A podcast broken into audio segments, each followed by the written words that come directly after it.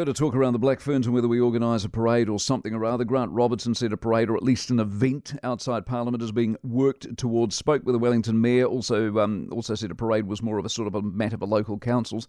So, what do the local councils think? The Upper Hutt City Mayor is Wayne Guppy is with us. Wayne, morning. Good morning, Mike. You into it?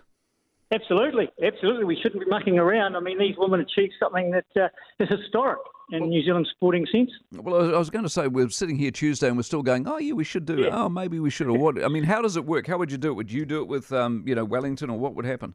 Yeah, well, Wellington City, it's got to be in the city and it's got to be at Parliament. They've got to, you know, be on the grounds of Parliament. And I actually think New Zealand Rugby and, and, and the Minister of Sport and, and the government should be standing up quickly and saying, here's the date, parade in, in town. I was going to say, is it when they sort of shun, sho- shove it off onto you guys? Shouldn't there be a department within the Parliament, the ci- you know, like the big event department, like the Let's Celebrate Something department?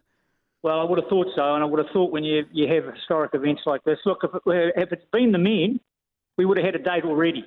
And and you know, it's important to be in Wellington, obviously, because of the of, of being in the capital, but more importantly, too, the rest of the country.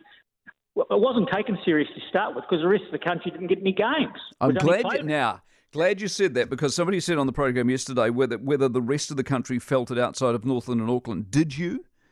Absolutely, absolutely. The rest of the country embraced it, but the rest of the country was also very, very disappointed that they didn't get the opportunity to actually physically go to any of the games. Yeah.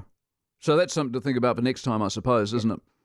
Well, absolutely, and, and again, I think it's the importance that placed on it. I, I think, really, to be honest, New Zealand rugby probably didn't. It wasn't one of their high priorities to start with, uh, and you know, I mean, they'll be surprised with the outcome because I think the spin-off for rugby is going to be huge, and New Zealand rugby needs to embrace that. Women are going to save the game. good on you, Wayne.